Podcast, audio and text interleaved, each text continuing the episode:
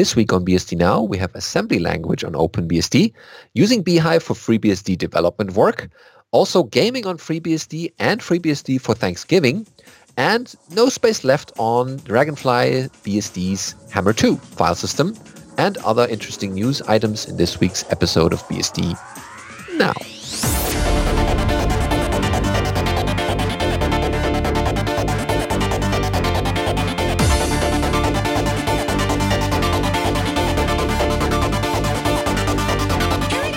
BSD Now, episode 274, Language Assembly, recorded on the 28th of November 2018. Hello, I'm your host, Benedict Reuschling. And I'm Allan Jude.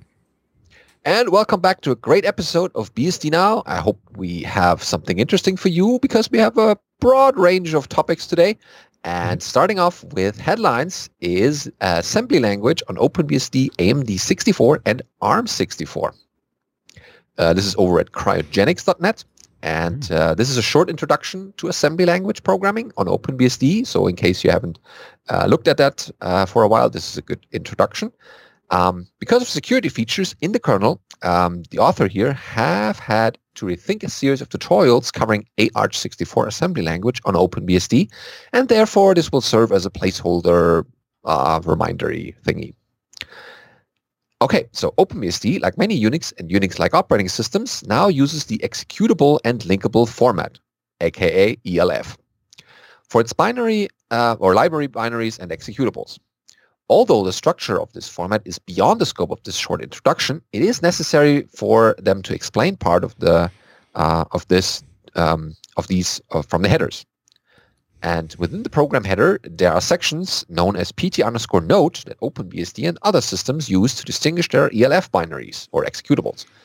OpenBSD looks for this section to check if it should attempt to execute the program or not. So our yeah, first so like um, if you've ever tried to use the Linux emulation stuff on FreeBSD, you might have encountered the program brand elf, which lets you change this information at the beginning of an executable, uh, and particularly, you know, mark this as this should run as Linux. And then when you try to run the binary, the FreeBSD kernel sees that and says, "Oh, this isn't a FreeBSD binary; it's a Linux binary. Let me run it this way." Mm-hmm. Uh, and th- I think there's in FreeBSD there's also support for running some really old, like original BSD binaries and so on. Uh, and again, using that type of thing. So um, they start off with the first program that is written in C. Interesting enough. And it's often a good idea to prototype your assembly programs in a high-level language such as C, uh, which can then double up as both a set of nodes and a working program that you can debug and compile into assembly language to compare with your own ASM code. So there's the, uh, the C program. It's very simple. You just do the syscall and then return. And then you run clang with dash O to create the, the name of the executable. And of course, then you provide the name of your C program or the location. And the same with GNU C, just different uh, compiler. And then you run the program. Well, of course, it should do nothing. Just silently exit and return to the shell prompt. Exciting. Yay. Next, we will rewrite this program in assembly language. And so that's what they do here. And here's some general purpose registers that you might need in this case. So the accumulator, the base, the counter, uh, the data segment uh, can extend into the accumulator. Uh, the source index for string ops, as well as the stack pointer, which is an important thing because that points where you are currently at in your uh, program, in your stack, and the base pointer, as well as the general purpose registers where you can put data into and grab it out of there. These are your basic variables. And um, so the system calls, such as the one we're using here in this uh, C program here, sys underscore exit, um, they are defined in sys slash syscall.h, the header, and assemblers, unlike C compilers, can't use these C slash C++ include files, so we need to extract defines and macros from them to implement in assembly. So that said, some fancy assemblers such as FASM and NASM uh, may provide macros for common types and functions, but we're good purists, so won't mention those. And so it goes on a little bit into the uh, section note.openbsd slash indent or ident, and there's your assembly program. So you link that, of course, because just compiling uh, doesn't get you much, and you need to link that with AS, and then or then use LD, the actual linker, and provide the parameter dash dash dynamic dash linker, and link that to ld.so. Or you can statically link it. Uh, sure. And that way you have your little program, sysexit, and you can also see the return code with your uh, on the shell dollar question mark gives you the return code from the previous uh, program, and that tells you whether the program ran successfully or not. If it's returning zero, then it's uh, returning fine or just ran fine. And if there's a different code other than zero, then there's usually something something wrong or some some error happened. Um, so, and the article continues with some inline assembly. Uh, I guess it's best um, people look at that themselves if they're interested. So it's a good introduction into basic assembly programming and getting started. And um, yeah, all on that on OpenBSD. But I guess the instructions are um, not too specific, except for the OpenBSD sections. Yeah, but in general, like it shows loading the value one two three into the RDI register, and the RAX register, and then calling syscall. It shows two different ways to do it. But you see, when you compile it, you get the same result. Yeah, that's it. And then they repeat the same thing for ARM, where the assembly language looks a bit different. Hmm. Yep. So the article has all the code in it. If you just want to try it out for yourself, then uh, it's all prepared nicely and you should be on your way into assembly programming. All right. Uh, next up, we have using bhyve for FreeBSD development. Yeah. Uh, so this is by John Baldwin, uh, who has since actually done quite a bit of work on bhyve, uh, in addition to being one of the uh, uh, biggest contributors to FreeBSD. Oh, yeah. it starts out with a note saying that this uh, the original version of this article was published in the July August 2014 edition of the FreeBSD Journal. Uh, of course, some details have changed since that time. It's been a couple of years. Uh, and for example, bhyve now supports running on AMD processors uh, and so on. Um, however, I still use the network setup that he described in that article today because it works great.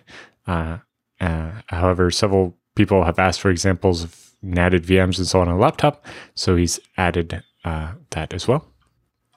So uh, one of the exciting new features of FreeBSD is bhyve, the hypervisor. Uh, basically allows you to run virtual machines uh, in a wide variety of applications on FreeBSD. So this article will focus on using bhyve as a tool for aiding development of FreeBSD itself by running uh, the experimental FreeBSD that you're working on in a hypervisor, if you manage to panic the kernel, uh, it doesn't take out the machine you're writing the code on, just you know the subprocess where you were running uh, that code. Uh, so it has a little background on what the hypervisor is. Uh, it's not that new anymore, so maybe we'll skip over a little bit of that. Uh, importantly, though, he describes the network setup he uses. Uh, so the network uh, connections between the guest and the host can be configured in several different ways. Uh, two different setups are described below, but there are many possible configurations. So the only guest network driver currently supported by bhyve is the Virtio network adapter. I think actually in 13 and or 12 and 13, there's uh, an emulated Intel available now as well. But oh, cool! Uh, you'd only want to use that in the case of an OS that doesn't have Virtio support. Anyway, mm. uh, each network interface uh, exposed to the guest is associated with a tap interface on the host. Uh, the tap driver allows a user program to inject packets into the network stack and accept packets from uh, a process. So, by design, each tap interface uh, will only pass traffic if it is opened by a user process and it is administratively enabled or up. Uh, as a result, each tap interface must be explicitly enabled each time a guest is booted. Uh, this can be a bit inconvenient, especially if you're constantly rebooting the guest because it's crashing, or you're just, all right, now I want to try a new kernel, and then another new kernel, and so on. So the tap driver has a setting called up on open, uh, which you can set via a sysctl, which will cause the equivalent of doing ifconfig tap3 up every time bhyve opens the tap interface. So with that, you'll have basic networking between the guest and the host. Uh, so you basically give the host an IP on the tap interface and have the guest have an IP inside the VM, and they'll be able to talk to each other. Uh, you might actually want the VM to talk to your entire network, not just your laptop or the machine you're running the bhyve on. So you can use bridged networking. Uh, so one simple network setup bridges the guest network of the VM directly onto the network which the host is connected. Um, so a single if bridge interface is created. The tap interface uh, of the guest is added to the bridge along with uh, one of the physical interfaces of the host. So in this example, they create a bridge, add the RE0 uh, network adapter from their laptop or uh, desktop, and then add the tap and set the bridge up. And now uh, the guest will be able to reach any host on your physical network. And then here, this example shows how to configure that up with um, rc.conf so it happens automatically at boot. Uh, another popular choice, especially uh, since it's not really possible to bridge to Wi Fi, uh, is to use NAT.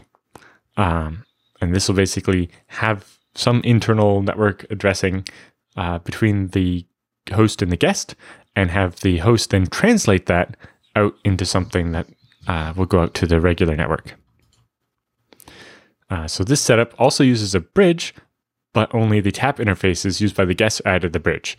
The main point of this is to let the uh, guests talk to each other Hmm. uh, directly without having to go through the NAT and so on.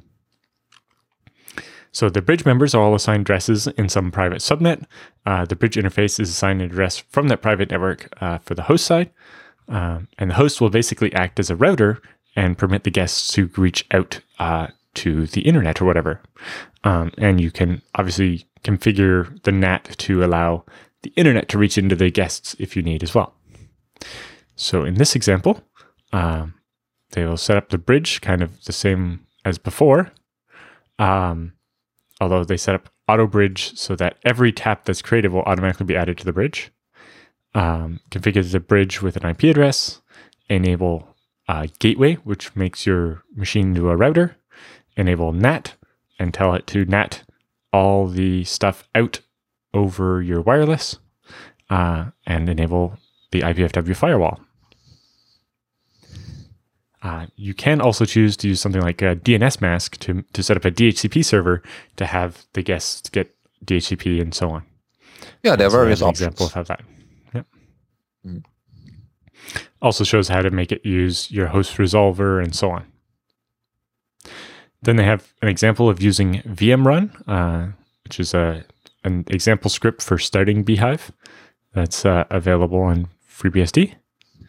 And then they talk a bit about configuring guests. Um, FreeBSD guests do not require extensive configuration settings to be able to run. The most settings can be set uh, during the system installer. However, there are a few uh, conventions and additional settings that can be useful. If you're booting old FreeBSD prior to 9.3 or 10.1, the uh, console isn't necessarily set up the way you would like for bhyve. Uh, generally, you're not going to be running FreeBSD that old anymore, but back when this article came out, that was actually relatively modern. Uh, if the guest requires network access, you want to make sure that it does DHCP uh, or something on whichever network. Uh, you know, if you're running dnsmasq and so on. Uh, so your basic config can be give the machine a host name, tell it to use DHCP on the VirtIO network adapter, enable SSH, and disable SendMail. Uh, now, on to actually doing the fun stuff. Uh, Development. using bhyve guest as a target. So one way bhyve can be used while developing FreeBSD is to allow a host to debug a guest as if the guest was some remote machine. Specifically, a test kernel can be built on the host, booted inside the guest, and then debugged from the host using KGDB. Once a guest is created and configured, and a test kernel has been built on the host, the next step is to boot the guest with that test kernel. The traditional method is to install the kernel into the guest file system, either by uh, exporting the build directory to a guest via NFS, or copying the kernel over the network, or mounting the guest file system on the host directly, like with mdconfig, if your guest is run with a from an image file or something. Uh, however, an alternative method is available via bhyve load, uh, which is uh, similar to booting the test machine over the network. So if you're using bhyve load, which is basically a version of the FreeBSD bootloader rewritten for user space, uh, and then with the bhyve bits added on, uh, the bhyve load program allows a directory on the host file system to be exported to the loader environment. This can be used to load a kernel and modules from a host file system rather than the guest disk image. Uh, so the files don't actually end up in the guest, but the loader, which um, so bhyve load is basically copying the data for the kernel and the modules that you specify from the disk of the host directly into the memory uh, of the guest and then running them, uh, similar to how the loader boots FreeBSD normally. So um, the directory on the host file system is passed to bhyve load with the lowercase h flag. Uh, the bhyve load program exports a host zero colon device uh, into the loader environment. And so you just basically configure your machine to boot from host zero colon and then slash boot slash kernel kernel or whatever. So the VM vmrun script in FreeBSD 10.1 and later allows the directory to set with the capital H environment or uh, capital H argument. The script will convert a relative path to an absolute path before passing it to the bhyve load for you. So booting a test kernel from the host uh, inside of the guest involves basically you make install with a dester um, to some directory somewhere on your machine, and then you give that directory to bhyve load, and then you reboot the VM and tell it the path I want you to load is host zero colon slash boot slash kernel slash kernel. Uh, and now the guest will start with that new kernel.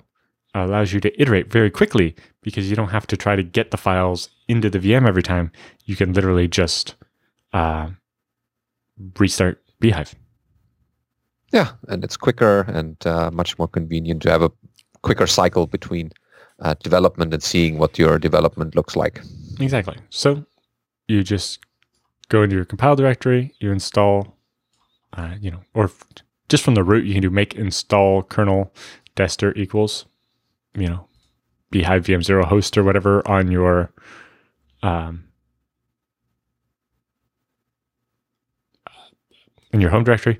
Um, they have this special parameter kmod own. In this case, it'll even make the um, files be owned by the John user instead of root. Uh, so mm. actually, this part can all be done as a regular user, even. uh, and then you can just run the VM run script and point it to that directory. Uh, and then in the loader, you just tell it to load that kernel, uh, which you can also you can configure this via loader.conf inside, so you don't have to do it every time. Uh, and then it's pretty easy. Also, you can use the next boot command inside the guest to tell it, you know, next time boot from this kernel. You can give it different names or different directories or whatever. Mm-hmm. Oh, very and nice. As you mentioned, you can configure the debug port, uh, in this case with the dash G flag, uh, and then you can connect your KGDB on the host to it uh, and actually be able to, you know, poke around in the kernel while it's running and see what's up. And it also talks about using uh, the virtual serial port uh, with the debugger. Yep. So, uh, the bhyve hypervisor is a nice addition to a FreeBSD developer's toolbox.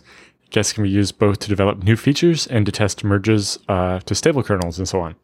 Uh, the hypervisor has a wide variety of uses beyond just developing FreeBSD, obviously, but uh, it definitely has sped up many developers' ability to do things and test things on FreeBSD because you don't have to, you know, build an image or somehow get the new kernel into your existing, you know, VMware or Parallels or whatever VM. You can just say, you know, instead of loading the kernel from the disk image, take it from this directory on my host machine. Hmm. Yeah, so thank you, John, for writing that article. Mm-hmm. And uh, yeah, it's pretty straightforward. People can just try it out and um, yeah, start developing this way.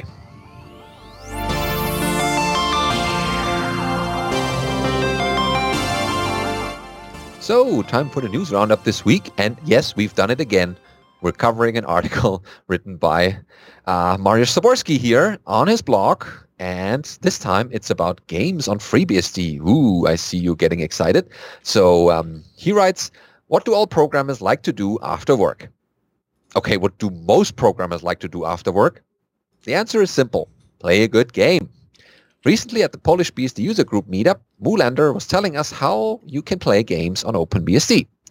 Today's let's discuss how um, it looks in the FreeBSD world using the server-only operating system.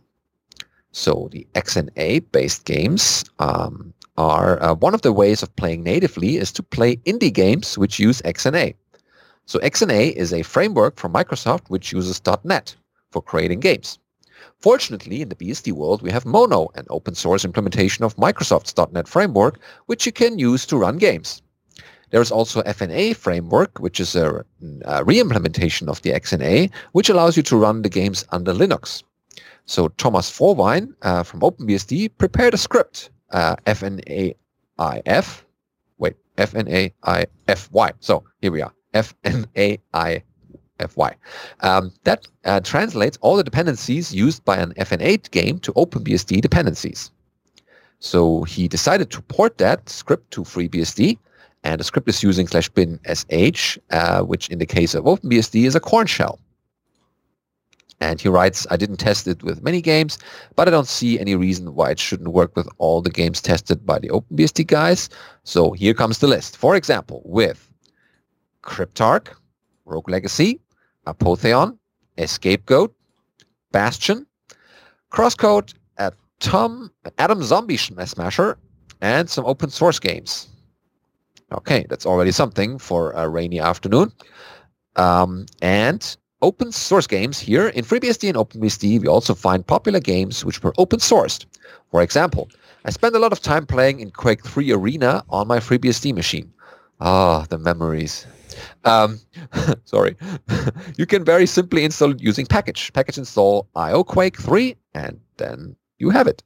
The move, uh, then you move the files for the skins and maps to the .ioquake directory from your copy of Quake. And in the past, uh, I also played Urban Terror, which is a fully open source shooter based on the Quake 3 Arena engine.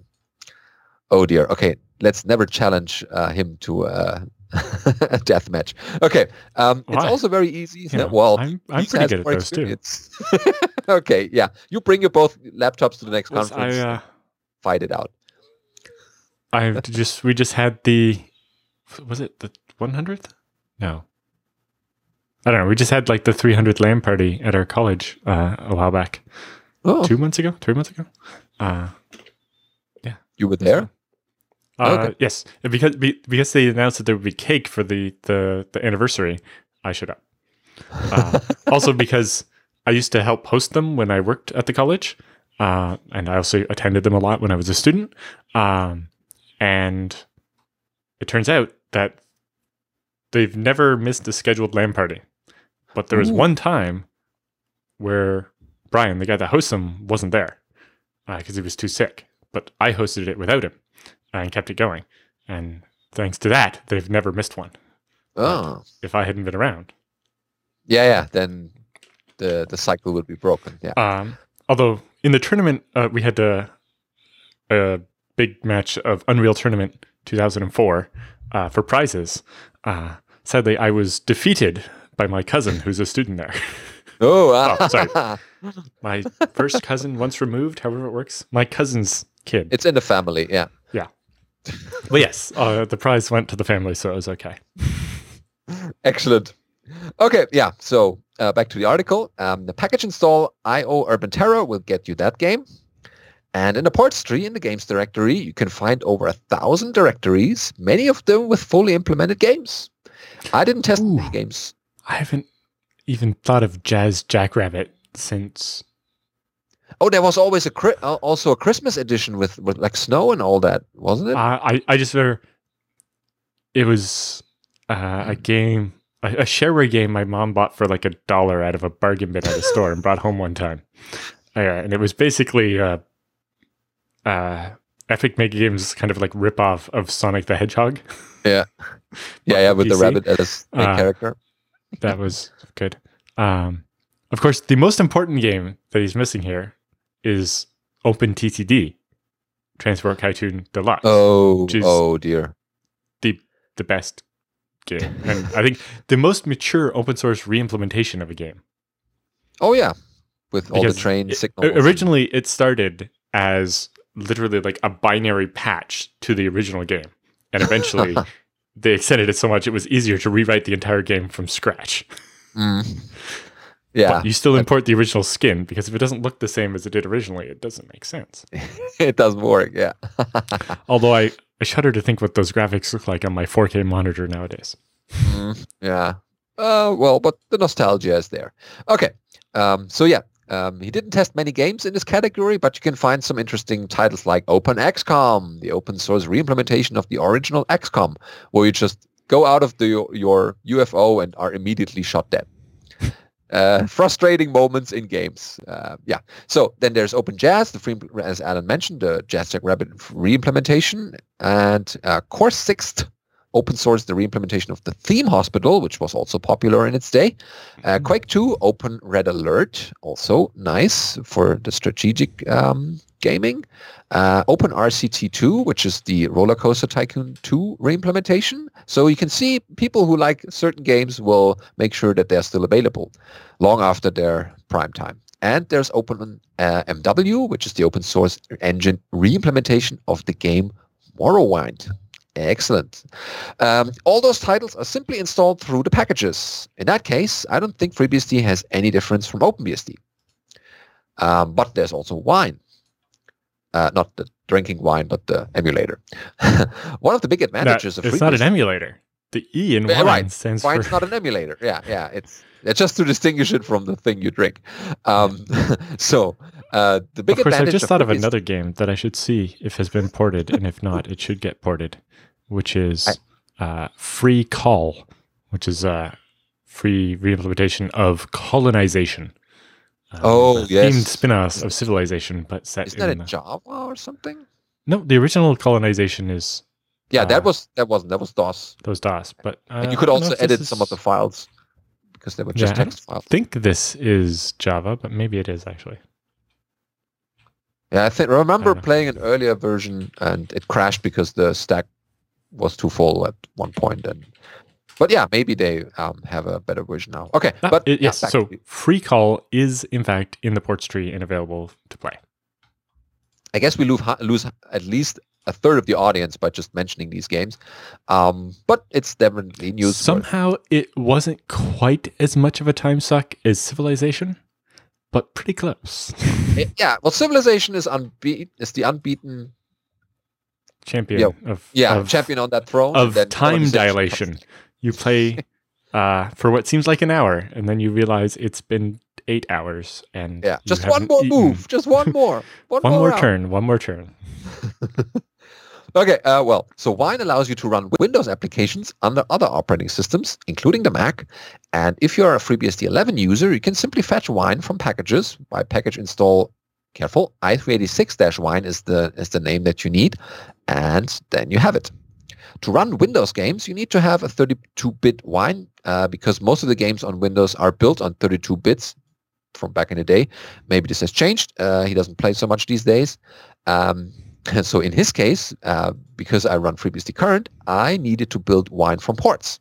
It wasn't nice, but it was also, um, yeah, it wasn't unpleasant in that regard. The whole step-by-step building process of a wine from ports can be found also in the article. And uh, to sum it all up, there's more games and more uh, nostalgia for us. Um, to sum it up, as you can see, there are many titles available for the BSDs thanks to the FNA and FNA IFY. I'm practicing that. Um, OpenBSD and FreeBSD can work with indie games which use the XNA framework. There are many interesting games implemented using this framework. Open source is not only for big server machines, and there are many re-implementations of popular games like the Theme Hospital or Roller Coaster Tycoon 2. Uh, the biggest market is still enabled through Wine, although it creates a lot of problems to run the games. Also, if you are an OpenBSD user, um, only this option is not available to you. Please also note that we didn't discuss any other emulators besides Wine. And uh, OpenBSD and FreeBSD, there are many uh, of them for the Game Boys, the Super Nintendo Entertainment System, the Neo Geo, and other game consoles out there. Oh dear. Yeah, so many fun hours playing. Okay, great. So uh, we just um, finished that, or at least the US did, at uh, Thanksgiving weekend. But um, we have an article here from Ben Widawsky called FreeBSD for Thanksgiving. Yes. Uh, so Ben writes, uh, six months in and still going strong. He says, I've been working on FreeBSD for Intel for about six months now. Uh, in the world of programmers, I'm considered an old dog, and these six months have mostly been about learning new tricks. Luckily, I found myself in a remarkably inclusive and receptive community whose patience seems plentiful. As I get ready to take some time off for the holidays, I move into the retrospective time of year. I thought I'd uh, beat the rush and post a bit of an update. So earlier this year, I decided to move from architect of the Linux graphics driver into the more nebulous role of FreeBSD enabling. Uh, I was excited, but also uncertain if I had made the right decision. Earlier this year, I decided some general work in power management was highly important and be began working there. I also attended BSD Cam, uh, and he shows the the group picture from BSD Cam and points himself up, uh, and led a session on power management. I was honored to be able to lead this kind of effort. Earlier this quarter, I put the first round of my patches up for review, implementing suspend to idle, uh, which is instead of suspend to RAM, it allows the computer to stay slightly more awake but still save a lot of power. Mm. Uh, I have some rougher patches to handle the S0IX support, uh, so that when you suspend to idle, um, you can emulate different modes. Anyway, uh, he also gave a talk at MeetBSD about the work of his team. And earlier this month, I noticed that uh, FreeBSD doesn't have an implementation of Intel Speed Shift, the hardware p-states bits. Uh, and so he started working on that. And he also uh, links to a Phabricator patch for that. Uh, and then he said, earlier this week, I was uh, promoted from a lowly mentee to a full source committer at FreeBSD. And earlier today, I decided to relegate my Linux laptop to the role of backup machine, and I'm writing this from my Dell XPS 13 running FreeBSD 13. Oh, great. So he says six months later, and I feel a lot less uncertain about making the right decision. In fact, I think both opportunities would be great, and I'm thankful this Thanksgiving uh, that this is my life and career. I have uh, more plans and more things that I want to get done, and I'm looking forward to being thankful again next year. Oh, yeah. Yeah, it's good to have Ben on board and uh, helping out with certain tasks or certain areas in the system. And yeah, we're making good progress. And uh, yeah, thank you from the community to Ben for helping, especially on fronts like power management, where it's often hard to find people that have the right experience and importantly, um, sometimes access to the right docs, and you are mm. uniquely suited for that. So, yeah, so yeah, that's a good effort. Although you might not wanted to have admitted that you have so much experience with the Linux graphics stuff from Intel, because we could make you work on that too. it can come in use. Yeah, yeah. okay. Um, and actually, uh, the the head of the FreeBSD graphics team says that uh, apparently Ben has been lending a hand, so that's good yeah, there's already some collaboration uh, going on. Okay, um, switching gears here a little bit. Um, we have a story about Hammer 2 from Dragonfly BSD. Uh, no space left on device. Sound familiar as an error message? Yep. Uh, so Gary writes in and says, uh, so he has this issue. Hammer 2 does not actually delete a file when you RM or unlink it. Since recovery of a file is possible, uh, you know, that's the point of design of Hammer 2, there uh, will still be an entry taking up data. It's similar to how Git works. Um, turns out, I was reading the other day, uh, ZFS does a bit of this uh, for two reasons. One is mostly so that you don't overwrite data uh, in this window where you might roll back. So, in particular, if the machine crashes, you might go back to an older Uber block that points to that data before it was deleted. So, when you actually delete a file or whatever, it gets it goes on this deferred list and doesn't actually get counted as free space until you've actually um, gone enough transaction groups that none of the Uber blocks still refer to that block. Uh, it's only probably a couple of minutes versus uh, the way Hammer works, but uh, I wonder if that might be more adjustable in the future. Hmm. Yep. So uh, anyway, he looks at the DF and he sees that he has only 75% of his space used. And that means there should be over four terabytes or four gigabytes in this example available. Uh, so the file system could still have filled up. If you're using it as your root file system, uh, then attempting to clean up data might actually fail. Uh, if the kernel panics over this, uh, you can see something like this. And it shows an example trying to create an indirect block and there was no space. Uh, and so the kernel panicked in this case. Um, it had written some data, and in trying to write the metadata and stuff for it, they had ran out of space. Uh, FreeBSD uh, or ZFS does uh, some reservations and so on to make sure that that isn't likely to happen. Mm-hmm. And but he says interesting here is rebooting will probably not succeed. That could be a problem. So the fix: if you have a recent enough version of the rescue RAM disk installed, on boot up you can press R for rescue and access the rescue RAM disk. Uh, if it's a remote machine, you better hope you have something like IPMI to be able to do it on the remote machine. Mm-hmm. But then, if you uh, mount your Hammer FS system, if you receive an error that Hammer is not found, then your rescue disk is not up to date enough to have Hammer. Anyway, once it's there, you can run the bulk free command to go and clean up some of that uh, freed space that isn't freed yet.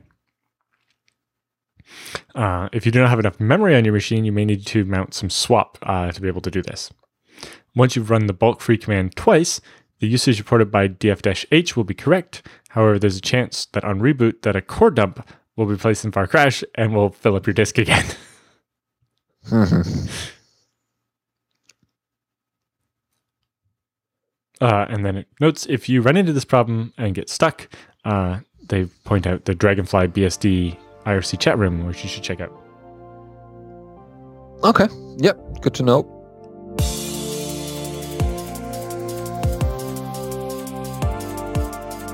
So, time for Beastie Bits this week. Uh, starting off with the BSD Pizza Night in Portland, which is a monthly thing now, or mm-hmm. has been for a while. Has been for a while. Uh, yeah. So it's quick and easy at the announcement. Howdy voices of BSD Now that was written to us, of course, uh, writing to let you know that several folks interested in BSD are getting together for pizza here in Portland, Oregon, for the last Thursday of the month at 7 p.m. this month on October, ah, no, October 29th. November. November, November. November. It's November. It's November. It is November. Uh, we'll be it at 48 be very longer. Yeah, right. By the time you listen to this non-live episode, um, it, but it's repeating monthly. So yes. yes, this has been going on for years. So the last Thursday of every month at 7 p.m., they go to a different pizza place. Apparently, you know, they've not repeated. So I'm I'm curious how they managed to do that. Anyway, uh, if you're from Portland, you should check out the site Calagator, C A L A G A T A R, uh, which is a calendar aggregator. Um, and they always have their meetups posted there. There's also the Portland Linux user group, which is dominated by BSD people. Um, and you should check that out too. But yes, uh, if you're in Portland and you should hang out with the pizza people and uh, it's, you know, more informal, just a bunch of people having pizza and talking about BSD. Well, perfect combination. Okay, yeah, then uh, I guess we'll announce the next one in time so that people can. Uh, well, we, we announced this one last week too, but we yeah. just reminding people, hey, turn up. Yeah. We have and we, we have spies at the BSD pizza night, and we will know if you showed up or not. Uh, yeah. So you better show up, or we're going to be disappointed. or a good excuse for that is if you run your own pizza night, and if you do that and it works, then send it to us, and we'll announce it on the show as well. Um, like the next one, uh, the 35C3, the Chaos Communication Congress, is uh, between the years. Uh, and uh, here's a little announcement here, which is the place for you, Nix. Got it? Okay. Mm-hmm. Um, only one person could read that properly. Um, yeah. So, so this is from the 27th of December 2018 uh, till the 30th of December in Leipzig, Germany, uh, which is a huge, amazing annual congress uh, of the Chaos Computer Club, which is uh, um, hackers, crackers, and um, interesting uh, social um, events in computing at all, and um, exchange of experience in hacking with and on the BSDs. There's a um, a sub event here or a, a meeting of like-minded people in this case and uh, there's links to the ticket pre-sales that have been started already, I think. So um, be quick about it if you want to mm-hmm. attend. And um, yeah, so there's a bunch of information here, but it's definitely a very interesting uh, conference. It will be streamed, uh, live streamed. They're pretty good at it. And um, yeah, if you get boring after Christmas, then yeah, that's a good way of getting your hacking um, vibes going. All right. Um, what's next? Oh yes, we have product Project Trident pre-release images now available. Ooh, that's towards the finish line. So this is over at project-trident.org, and you can see first of all what kind of system can this run on, and do I need to buy a new computer for that? And it turns out, eh, well, it runs fairly uh, well on modern PCs. I mean, you need two gigabytes of memory. That should be not too difficult. Mm-hmm. And uh, they have a um, oh an 18.11 pre-release warnings slash errata section. Um, so because there are apparently some boot up issues. Uh, oh, with the bootloader, yeah, yeah, yeah. Um, and so if you experience any issues with booting the ISO on the installed system, um, there's a bug ticket that you can file so that the people can confirm that it's that bug or a, or a different one. And there are some possible solutions for boot up issues. Um, first, you should update your system BIOS following instructions from your system motherboard manufacturer. And second, if your system has weird corrupted terminal graphics during the boot up, follow a separate guide that's linked here. Or third, try switching your BIOS to legacy mode instead of the UEFI mode. This may uh, or may have other consequences though. UEFI is recommended for most modern graphics driver support, so it could work, but uh, it's not um, guaranteed. So at least try it out and see if it works. Uh, they also list a couple of other known issues down there with VirtualBox guest, um, but they also have a bypass for that. And of course, they list the migration update paths down there. So all the instructions are on the website and definitely check it out. If you still want to report some errors, that's the best way of um, not finding them in the final release. And that's a good way of getting your um, yeah see how the system will will look like and have a first hand experience okay while we were on the subject of games uh, we have play stardew valley on openbsd oh this is really mm-hmm. the gaming episode today yeah there's a handy little tutorial um, just six steps and you're on your way to stardew valley uh, so first you install the packages, unzip and fnaify that uh, was Marius mentioning. And FNAFI. FNAFI. FNAFI. FNA. Yeah, yeah, yeah. Not, you're, it's not it, you're converting it to FNA. yes. Yeah. And then on GOG, uh, Good Old Games, uh, download the Linux installer, unzip the installer using unzip that you just um, installed, mm-hmm. and uh, then cd into data no arch uh, slash game uh, FNA and IFI, IFI, uh, then Stardew Valley, and you start the executable Stardew Valley. Woo! Happy gaming. Great. Mm-hmm. I'm off. Um, no, I'll finish at least this episode. Um, GUI wrapper for OpenBSD Mixerctl is next. Yes. So, so gmixerctl is a GUI wrapper uh, for OpenBSD's Mixerctl command line tool and allows you to control your audio inputs and outputs. Uh, it's a Python 3 based, so you can just install Python 3 and run the setup tool, and there it goes. Hmm. Great. Yeah, looks nice. Uh, known issue is that uh, if you configure SND IOD, uh, or configuring SND IOD uh, requires the user run uh, gmixerctl so that it can run rcctl as root. Uh, and the SND IOD tab doesn't auto update once the application has started. So if you change something over there, you might have to restart the GUI to see the difference. Oh, yeah. And the last item is a little bit shameless advertising, but it's a good Mm-hmm. tool. Uh, there's QTV, the quick text viewer by our own JT. And um, so the rationale for that, for that is sometimes I have a directory with hundreds of text files and I need quickly uh, to scan through them to find a certain file. Opening each file to check the contents gets old real quick. Uh, thus the need for a quick text viewer. That's like uh, preview on macOS, um, hence the Yeah, name. yeah. So, and it does exactly what it's supposed to do. Don't expect it to do anything else. Well, that's the Unix philosophy. Do one thing, but do it well. And yeah, that looks pretty straightforward. Yeah, if you made that- it so it could also write, then it would replace mousepad uh, for me on my Lumina desktop. Oh yeah, I guess they will have that in Lumina because it just makes sense. Unless they have something else in the um, file manager already that does that. But yeah, if you're um, interested in that, check it out. It's uh, QTV on GitHub, and we have the link, of course, in the show notes. So, uh, time for feedback and questions. Uh, yes, we uh, got a little questions from you, the audience, but um, we need a little bit more to fill the future episodes. So if you have anything, something that you are uh, struggling with, anything that's unclear that we can help you with, or we can also hand it over to the community, then send it over to feedback at bsdnow.tv and we'll have something for future episodes. So first one in this week is Ron with ideas for feedback section. And that one goes like this. Um, it's short, but it's definitely good to have. Um, so he writes, I have a suggestion. Allan mentioned he installed ZFS on his Mac. If so, that might be a good topic to consider as a tutorial. A tutorial of setting up ZFS on a NetBSD machine, maybe?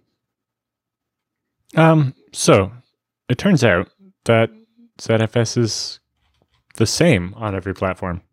Um, so you don't really need to install uh, per se. So if it's NetBSD, um, then if you're running the development version there, or I guess actually if you're running the latest release, it's just built in, and you just have the zpool command and use it like you normally would. Um, for OS 10, there's an installer package, or you can go over to the GitHub and follow the instructions. Um, but it's generally you just uh, compile and install uh, the ZFS package, which gives you the ZFS command and the zpool command, and uh, in the kernel module. So if you check out the Open ZFS on OS 10 Git repo, run autogen and configure, compile it, run the little load script, uh, then you have zpool status uh, and so on, and then you just do the same zpool create command you would do on FreeBSD on OS 10 or Mac or Linux or Illumos or Hmm. whatever. The only thing that might be different is what the names of the disks are. Yeah, right? It's not going to be ADA0 uh, P3 on on Mac OS. Um, but other than that, you end up with exactly the same ZFS.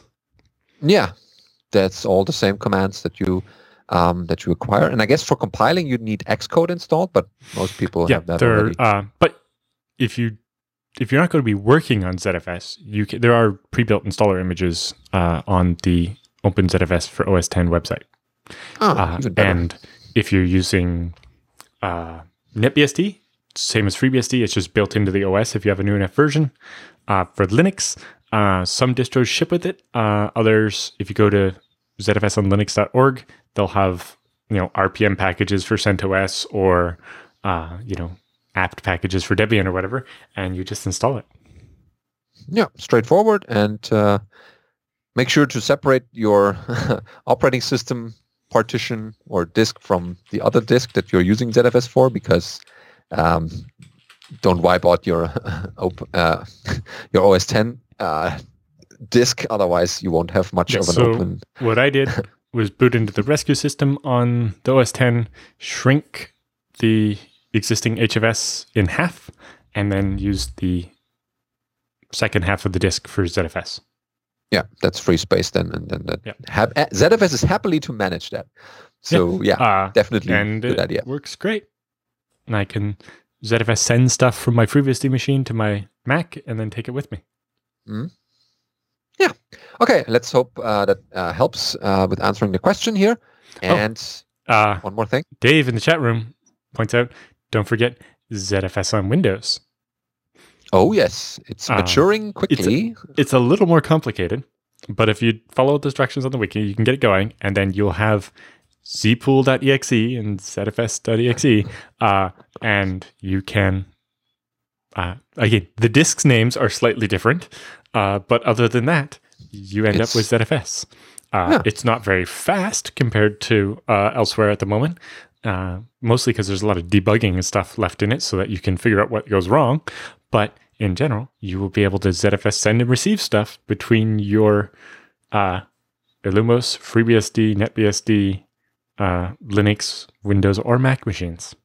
Or, yes. importantly, import a, a compatible pool in any of them, making it finally the perfect, reliable, compatible um, USB stick file system. Mm. Once my TV can speak it, it'll be perfect. yeah, and that's why it's easy to learn ZFS or invest the time to learning it because you can reuse it in many other operating systems because it's just the same. And learning it once, using it many times is the best thing uh, that you could do if you haven't uh, enough uh, ZFS knowledge yet. Okay, um, going next with Paulo here about uh, SDIO firmware.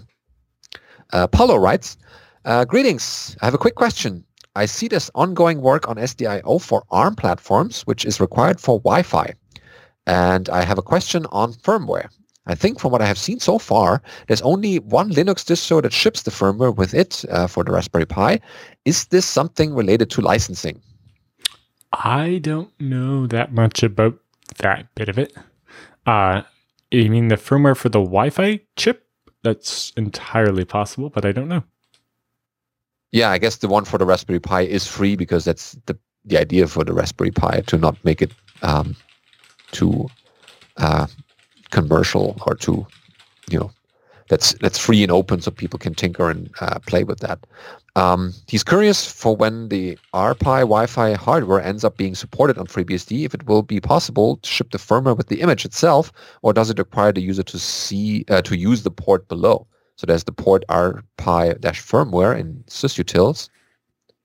Um, as this relates to base connectivity, it would be nice to have that on the image itself without having to set up required connectivity just to get the Wi-Fi working.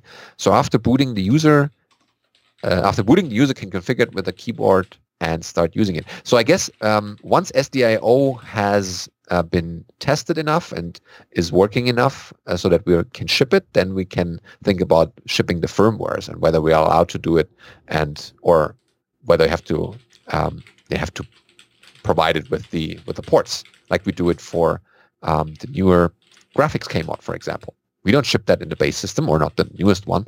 Um, we rely on ports because that can be updated more frequently. And I guess if we come to that decision, then it's probably going to be in uh, ports, not in the base system, because not everyone needs that in the base system. Uh, so, uh, yeah, one uh, more We've question. shipped a lot of firmware in the base before, just because, especially for Wi-Fi, you don't have internet to go download it yet. Yeah, chicken egg. And how do I get the Yes, Wi-Fi if I but, don't have uh, Wi-Fi? Licensing is a reason why it would end up in a port. That's one reason. So um, he has one more question. Um, too lazy to revisit top of email to modify it. Easy. Okay. It seems there's a uh, no link to wiki.freebsd.org from www.freebsd.org. Is there another official page um, from the project with documentation? Uh, feedback I have is to make the documentation page on the main website a bit more streamlined to present all available resources. And so let's see. Let's go to freebsd.org and go to In particular, uh, yeah, there was oh, also it's something the- I was looking for the other day that was hard to find, but yeah, it's there. It's under developers. There's the wiki link. yeah, uh, the wiki wasn't really meant for users. It's, uh, but it kind of has ended up that way, so maybe we Mm. should do something about it. Yeah, originally all the articles on there or the, the, the how-tos, let's say, these are supposed to become um, articles themselves or being integrated into the handbook. Um, but it's just um, a bit of work to do that or we don't have enough help. Uh, if you're interested in that, contact me and we can uh, make something happen. Or um, we need to wait until some of the articles have stable enough or are not, not being worked on too much because we don't have to uh, make all these changes all the time. So if they're stable enough on the wiki, then we can easier transport them into the handbook or other articles. So that's the main reason. Um, the other stuff with the streamlining, I guess documentation needs to be a little bit uh, more front and center or pointing to the right resources. But at least has the handbook in there, the manual pages, and yeah, we can yeah maybe put that a little bit more central so that people can find it and don't have to uh, go hunting for it.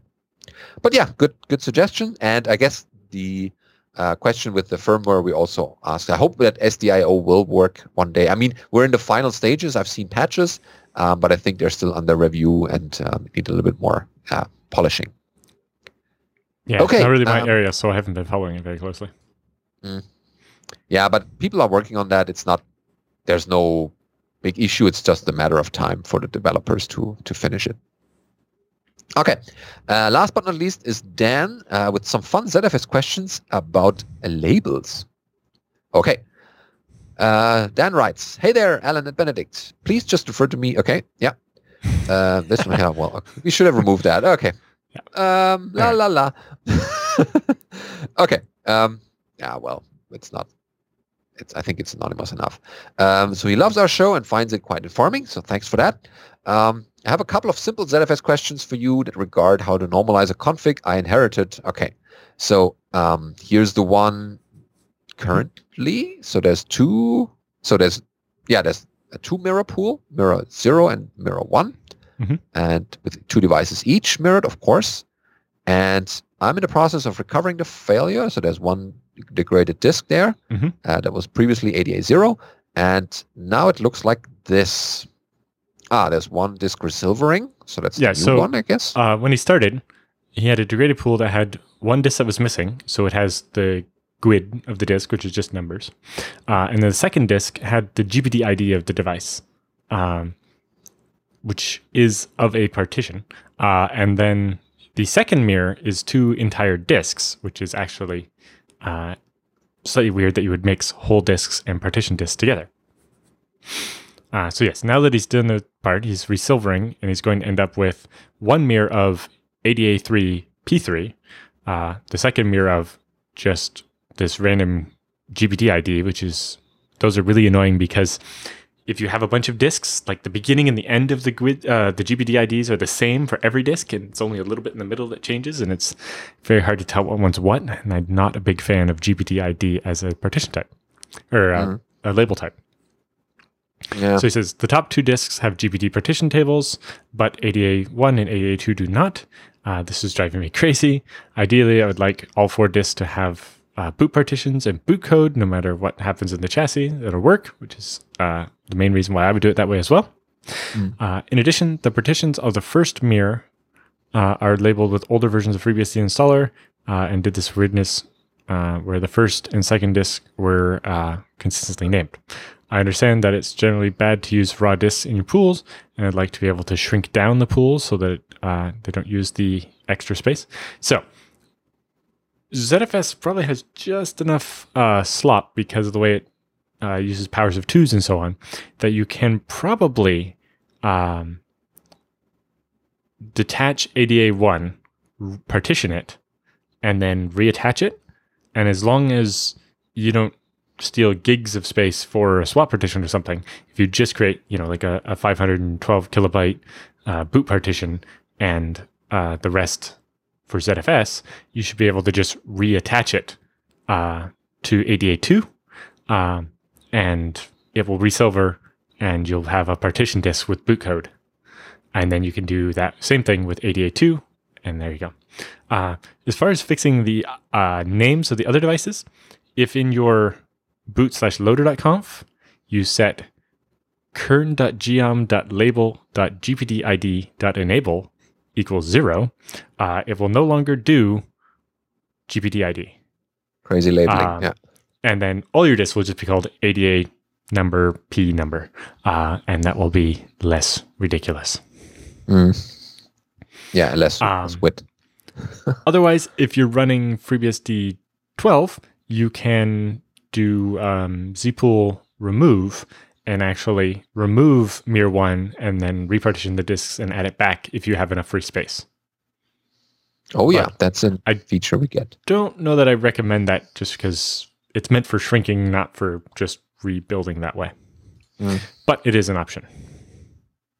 Yeah. The other option is so it is in the BIOS boot case possible to boot from the unpartitioned disks. Uh, the first uh, tiny bit of the disk isn't used, so you can write. Uh, basically, if you do the MBR style uh, boot setup um, to ADA1 and ADA2, basically you write uh, a boot one stage that just knows to seek a megabyte into the disk past the labels, and it will reach into this uh, special three and a half megabyte reserved area in ZFS where you've written the boot code. Uh, so if you look at the way you can do MBR booting with ZFS, you can make that work for whole disks so that you can boot that way. Okay. Or maybe Uh, there are a couple of- maybe that won't work actually. You might have to do it a little different to have no partition tables because I think the boot zero will look for an MBR and get confused. Oh, and don't don't switch to the But yeah. ah, mm, anyway, Yeah. easiest way is ZFS has enough slop to deal with the drive not being exactly the same number of sectors or something, where you can probably just disconnect ADA1, partition it, and reconnect it, and then do the same thing with ADA2 once the resilver is finished, and do another Yeah. resilver, and then you'll have all partition disks, and you can put nice boot code on them all, and it'll be good. Mm, yeah, it's just a bit of disk jockeying, but yeah, make sure that the resilvering finishes each time. Um, there are Ah. a couple of questions at the end Mhm. as well.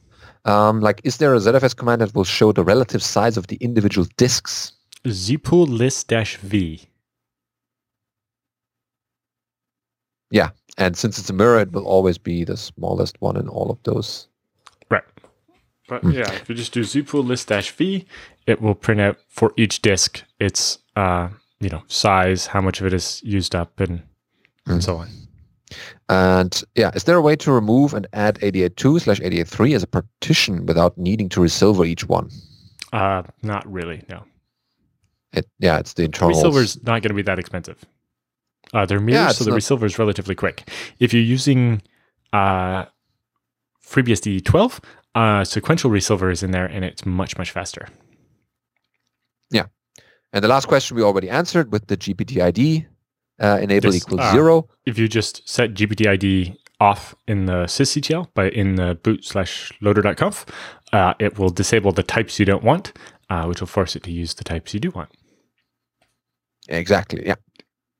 Okay, I think that should uh, get your pool to a more sane state, uh, at least for labeling. But you know, in And- uh, so yes, the labeling is less important. That's uh, it, bothers me personally as well, which is why uh, I, I disable GPTID. But it's not going to hurt the functionality of the pool. yeah, no one will see that. the two unpartitioned disks, if ADA0 dies and your BIOS decides to try to boot off ADA1 and it can't, then your system doesn't boot, and that's not what you want.